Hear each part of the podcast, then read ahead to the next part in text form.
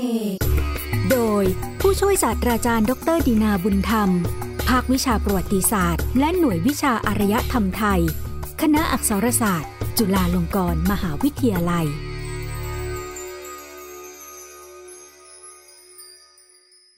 ยนอุตสาคเน รายการมนสเสน่ห์สะท้อนวิถีชีวิต สังคม ศาสนาและวัฒนธรรม แห่งเอเชียตะวันออกเฉียงใต้ ชุด ยนโลกพุทธศาสตร์อุตสาคเน ตอน แนวคิดอินเดียนบูดิสกับการยอมรับนับถือพุทธศาสนาของคนพื้นเมืองในโลกอุตสาคเน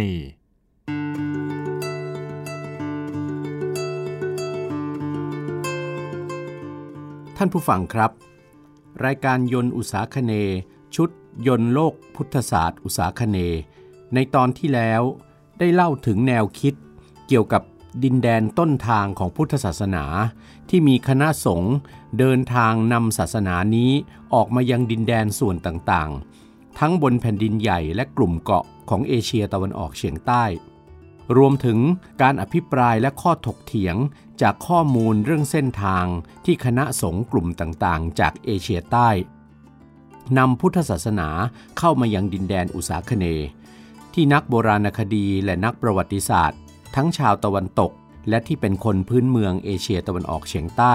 ได้สำรวจ ศึกษา และค้นคว้าไว้ตลอดระยะเวลาตั้งแต่คริสตศตวรรษที่ 19 จนถึงปัจจุบัน ที่ทำให้เกิดความกระจ่างว่า ต้นทางของพุทธศาสนาที่ออกมาจากเอเชียใต้นั้นไม่ได้มีเพียงจุดเดียว แต่มีหลากพื้นที่ทั้งในส่วนต่างๆ ของชมพูทวีป หรืออินเดียปัจจุบัน และลังกาทวีปหรือเกาะสีลังกา และเส้นทางที่คณะสงฆ์จากแหล่งต้นทางต่างๆนั้น ใช้เดินทางเข้ามาในเอเชียตะวันออกเฉียงใต้ ก็มีเส้นทางหลักถึง 3 เส้นทาง ทั้งทางบกและทางทะเล ยิ่งไปกว่านั้น ดินแดนที่เป็นจุดหมายปลายทางของคณะสงฆ์ผู้นำพุทธศาสนาออกมาจากเอเชียใต้นั้น ก็ไม่ได้มีเพียงแห่งเดียว ดังที่เคยมีความเชื่อสืบกันมานานหลายศตวรรษว่า เป็นดินแดนที่ชื่อสุวรรณภูมิทำให้เกิดการพิจารณาตีความใหม่ว่า ดินแดนสุวรรณภูมินั้น อันที่จริงแล้วน่าจะหมายถึงภูมิภาคเอเชียตะวันออกเฉียงใต้อันกว้างใหญ่ทั้งหมดโดยรวม ไม่ได้หมายถึงเฉพาะดินแดนส่วนของประเทศใดประเทศหนึ่ง ตามที่พระสงฆ์และนักวิชาการของประเทศต่างๆ พยายามอ้างว่าสุวรรณภูมิคือดินแดนในส่วนประเทศของตน แท้จริงแล้ว หลักฐานทั้งทางโบราณคดีและประวัติศาสตร์ ที่ค้นพบในส่วนต่างๆ ของเอเชียตะวันออกเฉียงใต้นั้น มีความชัดเจนและหนักแน่น พอที่จะทำให้เราทราบว่า จุดหมายปลายทางของการนำพุทธศาสนาออกมานอกอนุทวีปอินเดีย สู่ดินแดนอุษาคเนนั้น มีหลายพื้นที่ ทั้งที่อยู่บนแผ่นดินใหญ่ และในพื้นที่คาบสมุทรและหมู่เกาะ ยนโลกอุษาคเนในวันนี้จะชวนท่านผู้ฟังพิจารณากันต่อไปนะครับ ว่าพุทธศาสนาจากดินแดนต้นทางในเอเชียใต้ ทั้งในอินเดียและศรีลังกานั้น เป็นพุทธศาสนาที่เป็นระบบความเชื่อ ปรัชญา และพิธีกรรมที่เป็นเอกภาพหรือไม่ และหากไม่ได้มีความเป็นเอกภาพแล้ว จะส่งผลอย่างไรต่อไป เมื่อพุทธศาสนา จากต่างต้นทางนั้น เผยแผ่มาสู่สังคมคนพื้นเมืองเอเชียตะวันออกเฉียงใต้ ในอนาบริเวณที่แตกต่างกันไปด้วย ข้อมูลที่นำมาอ้างอิงในรายการวันนี้ มาจากบทความวิชาการที่เป็นผลงานศึกษาของดรปีเตอร์สกิลลิงเรื่อง Buddhism and the Circulation of Ritual in Early Peninsular Southeast Asia หรือพุทธศาสนากับระบบหมุนเวียนของพิธีกรรม ในดินแดนคาบสมุทรของเอเชียตะวันออกเฉียงใต้ยุคต้น อาจารย์ปีเตอร์สกิลลิงเป็นนักวิชาการด้านพุทธศาสตร์ศึกษาชาวแคนาดา ซึ่งมีถิ่นพำนักอยู่ในประเทศไทยมานานกว่า 30 ปี เป็นผู้ชำนาญการ ทั้งพระไตรปิฎกภาษาบาลี สันสกฤต และทิเบต ท่านมีผลงานวิจัย หนังสือและบทความวิชาการทั้งในภาษาอังกฤษ ฝรั่งเศส และเยอรมันเป็นจำนวนมาก และท่านยังเป็นอาจารย์พิเศษ บรรยายในหัวข้อต่างๆ ทางพุทธศาสตร์ศึกษา ในจุฬาลงกรณ์มหาวิทยาลัย มหาวิทยาลัยมหิดล และสถาบันอุดมศึกษาอื่น ๆ ทั้งในประเทศไทยและต่างประเทศอีกด้วย บทความเรื่องดังกล่าวของอาจารย์ปีเตอร์สกิลลิงให้แนวคิดที่น่าสนใจ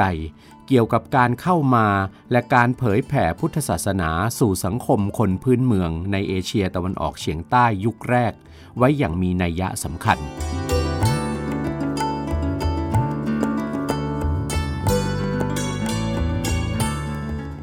ท่านผู้ฟังครับ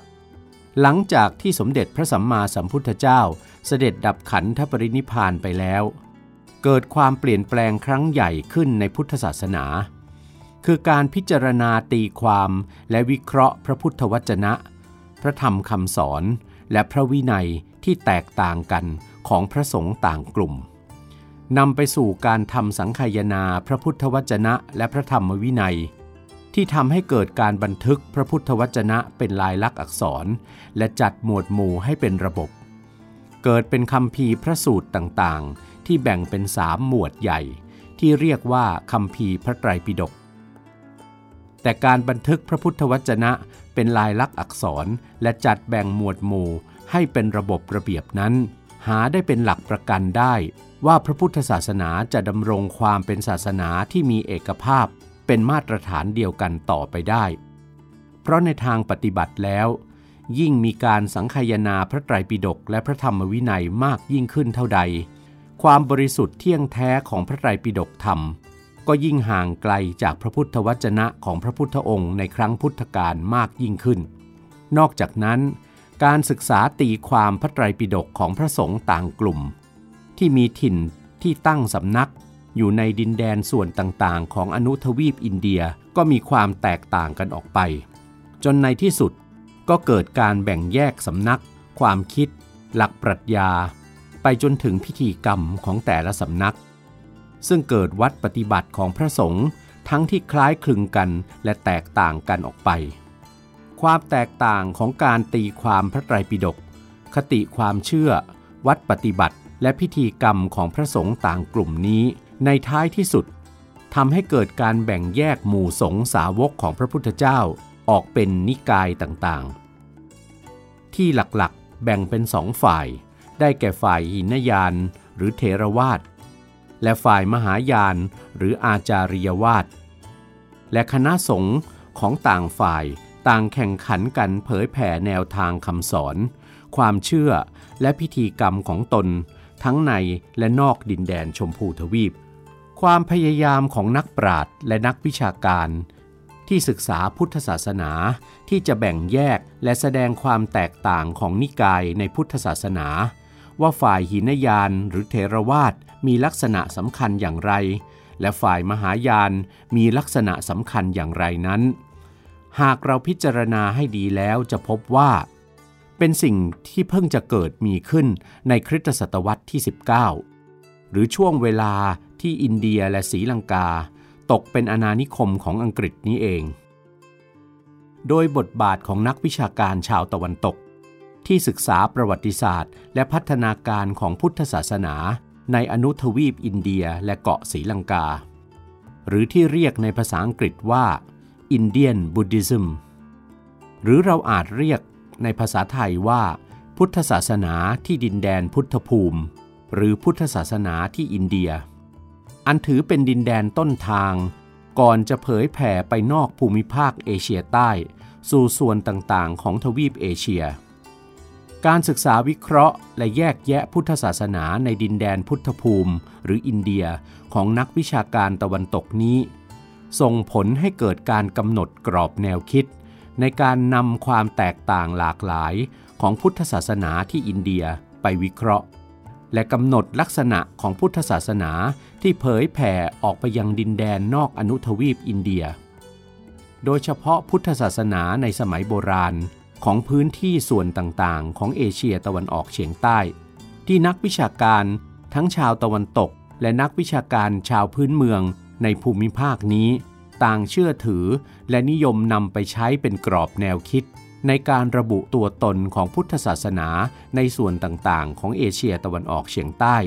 ว่าเป็นพุทธศาสนาฝ่ายมหายานหรือฝ่ายเถรวาทหรือเป็นพุทธศาสนานิกายย่อย ในสังกัดฝ่ายมหายาน หรือเถรวาทกลุ่มใด นักวิชาการผู้พยายามระบุตัวตนที่แน่ชัดของพุทธศาสนาในส่วนต่างๆ ของโลกเอเชียตะวันออกเฉียงใต้ จึงเท่ากับว่ามักใช้หลักฐาน จากศิลาจารึก และศิลปะวัตถุในพุทธศาสนาที่พบในพื้นที่ต่างๆ ของเอเชียตะวันออกเฉียงใต้ จึงเท่ากับว่า ทัศนะของบรรดานักวิชาการตะวันตกเหล่านี้ ได้เข้ามามีอิทธิพลต่อกระบวนการพิจารณาพุทธศาสนา ที่คนพื้นเมืองเอเชียตะวันออกเฉียงใต้ได้รับมาเป็นคติความเชื่อหลักตั้งแต่ช่วงต้นคริสตกาลไปด้วย ดังเราจะพบว่า นักวิชาการทั้งที่เป็นชาวตะวันตก และคนพื้นเมืองเอเชียตะวันออกเฉียงใต้ ต่างพากันใช้กรอบการพิจารณา แบบอินเดียนบุติซึมหรือพุทธศาสนาที่อินเดียมาใช้พิจารณาลักษณะของพุทธศาสนาที่ปรากฏในเอเชียตะวันออกเฉียงใต้ แล้วเสนอเป็นแนวคิดว่า การรับและแพร่กระจายของพุทธศาสนา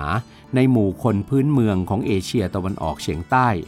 น่าจะเป็นไปในรูปแบบเดียวกับที่เคยเกิดขึ้นแล้วในอินเดีย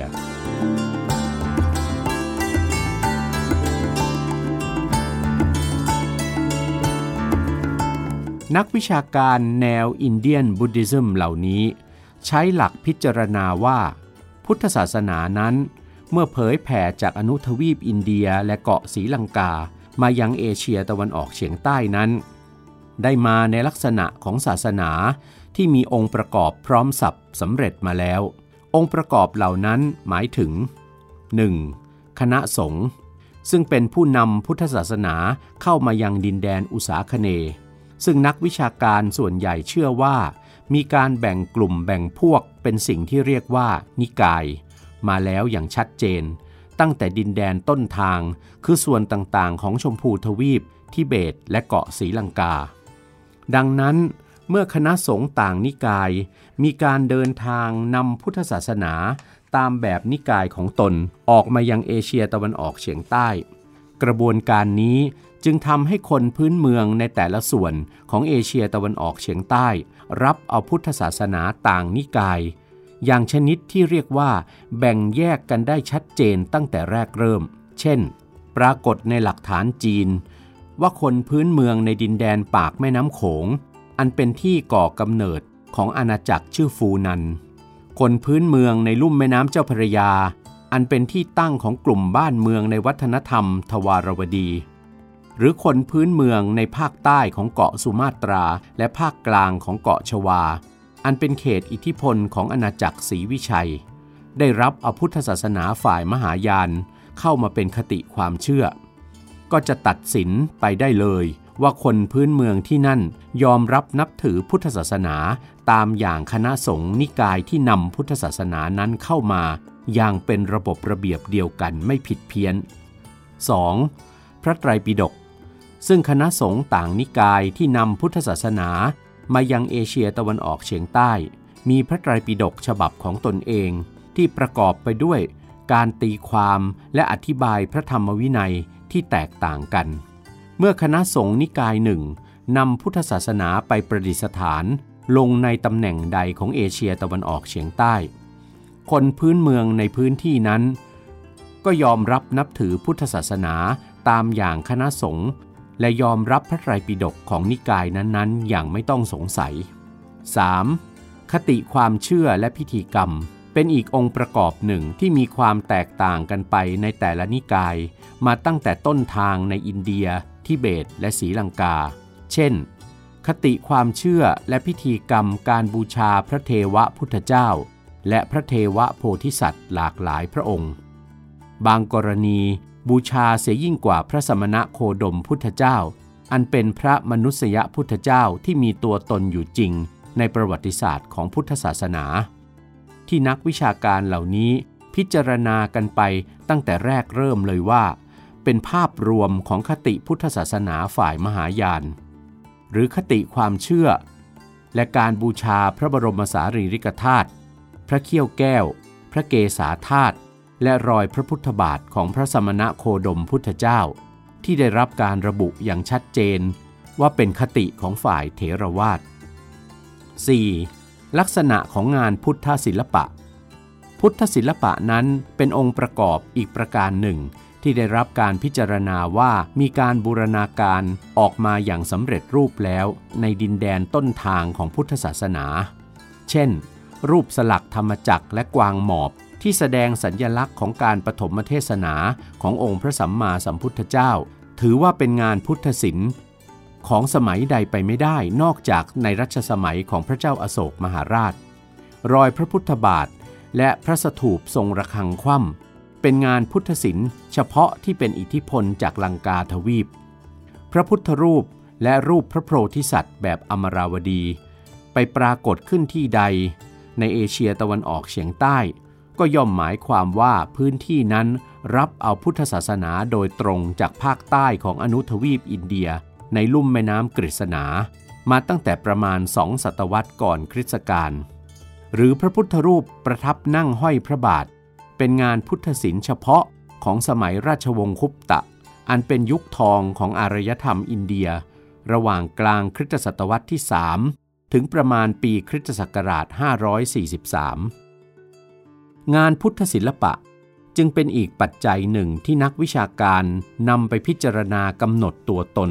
ความเป็นนิกายของพุทธศาสนา เมื่อไปพบเจองานพุทธศิลป์ แบบอินเดียกระจุกตัวอยู่ในพื้นที่ใดพื้นที่หนึ่ง ของภูมิภาคเอเชียตะวันออกเฉียงใต้ ก็จะกำหนดว่า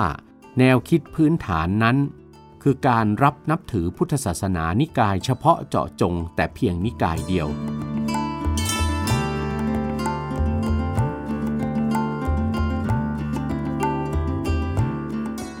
กรอบการพิจารณาแบ่งแยกความเป็นนิกายในพุทธศาสนา ตามแนวคิดแบบอินเดียนบูดิซึมนั้น หลักๆ แบ่งพุทธศาสนาเป็นสองฝ่าย คือฝ่ายมหายานและฝ่ายเถรวาทและถือว่า เป็นแนวคิดที่มีพลังในการกำหนด แนวคิดที่นักวิชาการ ด้านโบราณคดีและประวัติศาสตร์ ยุคโบราณ ของเอเชียตะวันออกเฉียงใต้ ยอมรับและเชื่อถือกันมานานเป็นศตวรรษแล้ว นักวิชาการในสมัยปัจจุบัน ดังเช่นปีเตอร์สกิลลิงวิพากษ์แนวคิด Indian Buddhism ไว้ โดยตั้งข้อสังเกตว่า แม้แต่จุดเริ่มต้นของแนวคิด Indian Buddhism เอง ก็มีช่องโหว่ให้วิพากษ์ได้ กล่าวคือ หากพิจารณากันไปตามบริบททางประวัติศาสตร์แล้ว ดินแดนที่เรียกชื่อว่าอินเดียเองนั้น ก็ยังไม่เคยปรากฏมีอยู่จริง ก่อนหน้าปีคริสตศักราช 1858 เมื่ออังกฤษพิชิตดินแดนของรัฐต่างๆ บนคาบสมุทรขนาดมหึมาของภูมิภาคเอเชียใต้ และสถาปนาระบอบอาณานิคมอินเดีย หรือบริติชราชของอังกฤษขึ้น และปกครองอยู่จนถึงปีคริสตศักราช 1947 จึงให้เอกราชแก่คนพื้นเมือง และก่อเกิดเป็นประเทศสาธารณรัฐอินเดียมาจนถึงปัจจุบัน ก่อนหน้านั้นคาบสมุทรอันมหึมาที่เรียกว่าอนุทวีปอินเดีย หรือ Indian Subcontinent เป็นดินแดนที่ไม่เคยมีการรวมตัวเป็นหน่วยทางการเมือง ระดับรัฐ อาณาจักร หรือจักรวรรดิเพียงหนึ่งเดียวได้อย่างเด็ดขาดเลย เพราะพื้นที่อันกว้างใหญ่ไพศาลและความแตกต่างหลากหลายทางชาติพันธุ์ ของมนุษย์ที่เข้ามาตั้งถิ่นฐานในอนุทวีปแห่งนี้ทำให้ตั้งแต่สมัยโบราณมา เกิดมีหน่วยทางการเมืองระดับนครรัฐ และอาณาจักร แยกตัวกันอยู่เป็นจำนวนมากในทุกภูมิภาคของอนุทวีปนี้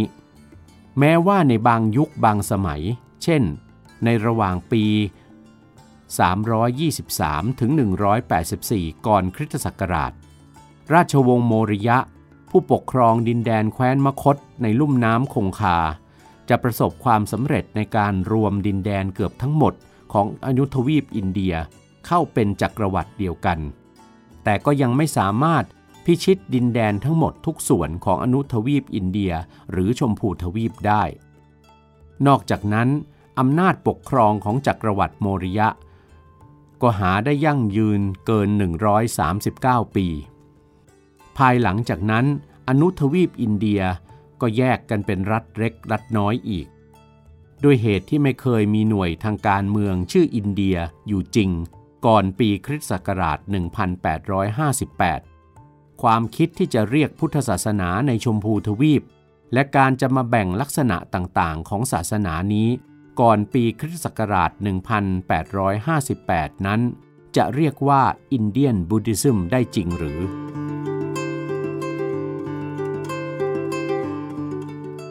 นอกจากนั้น เมื่อพิจารณาแนวคิดเรื่องการแบ่งแยกคณะสงฆ์ออกเป็นนิกาย ภายหลังพระพุทธเจ้าปรินิพานนั้น แม้จะเป็นปรากฏการณ์ที่มีหลักฐานระบุได้ว่าเกิดขึ้นจริงในประวัติศาสตร์ของพุทธศาสนา ว่าการแบ่งแยกนี้เกิดขึ้นโดยมูลเหตุของความแตกต่างของทัศนะ และการตีความพระพุทธวจนะ และพระธรรมวินัยที่แตกต่างกัน ในหมู่พระสงฆ์พุทธสาวก ภายหลังพระพุทธเจ้าปรินิพาน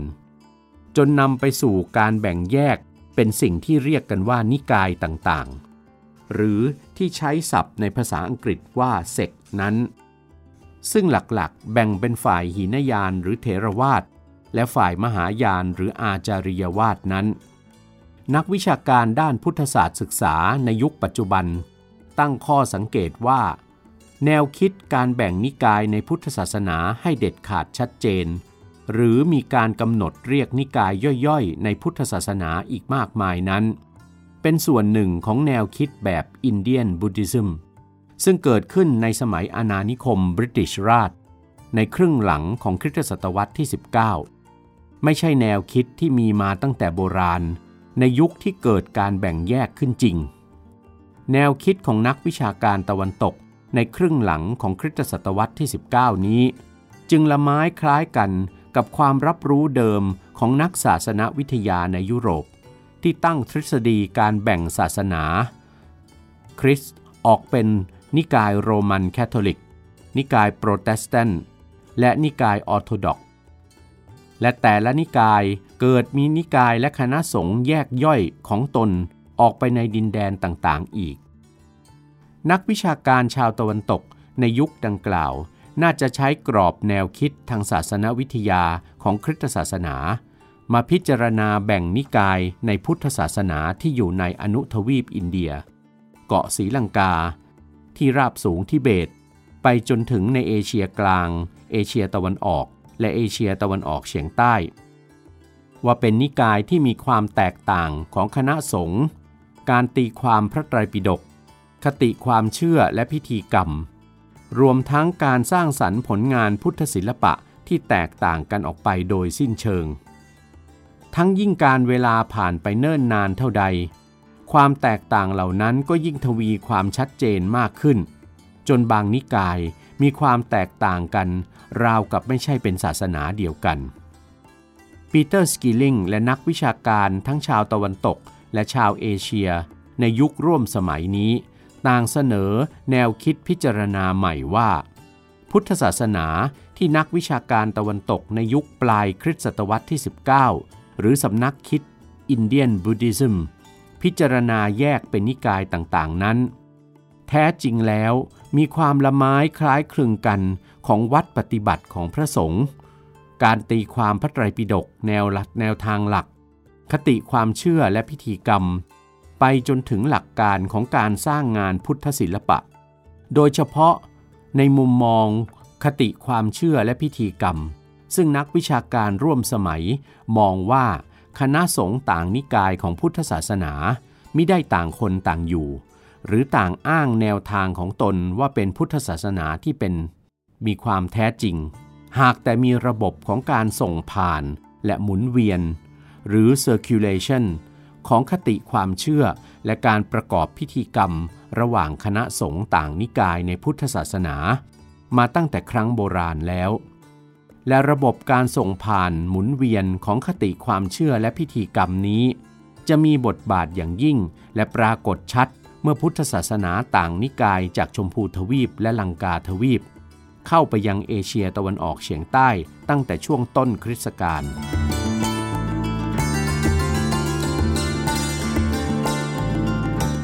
ท่านผู้ฟังครับ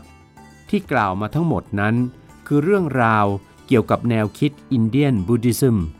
และแนวคิดนี้จะมีอิทธิพลอย่างยิ่งต่อการพิจารณาตีความลักษณะการเผยแผ่พุทธศาสนา ที่เกิดขึ้นในประวัติศาสตร์ยุคโบราณ ของภูมิภาคเอเชียตะวันออกเฉียงใต้ โดยการนำแนวคิดนี้ไปเป็นกรอบกำหนดชี้เฉพาะพุทธศาสนาที่เข้าไปประดิษฐานอยู่ในส่วนต่างๆ ของเอเชียตะวันออกเฉียงใต้ ซึ่งโดยแท้จริงแล้ว ไม่อาจทำเช่นนั้นได้ จึงมีนักวิชาการด้านพุทธศาสตร์ศึกษา รวมทั้งนักโบราณคดีและนักประวัติศาสตร์เอเชียตะวันออกเฉียงใต้ ที่วิเคราะห์ตีความ การแบ่งแยกลักษณะของพุทธศาสนาที่เข้ามาเผยแผ่ในดินแดนอุษาคเนเสียใหม่ ซึ่งรายการยนต์อุษาคเนจะได้นำเสนอสู่ท่านผู้ฟังในตอนต่อไปครับสำหรับวันนี้เวลาหมดลงแล้ว สวัสดีครับ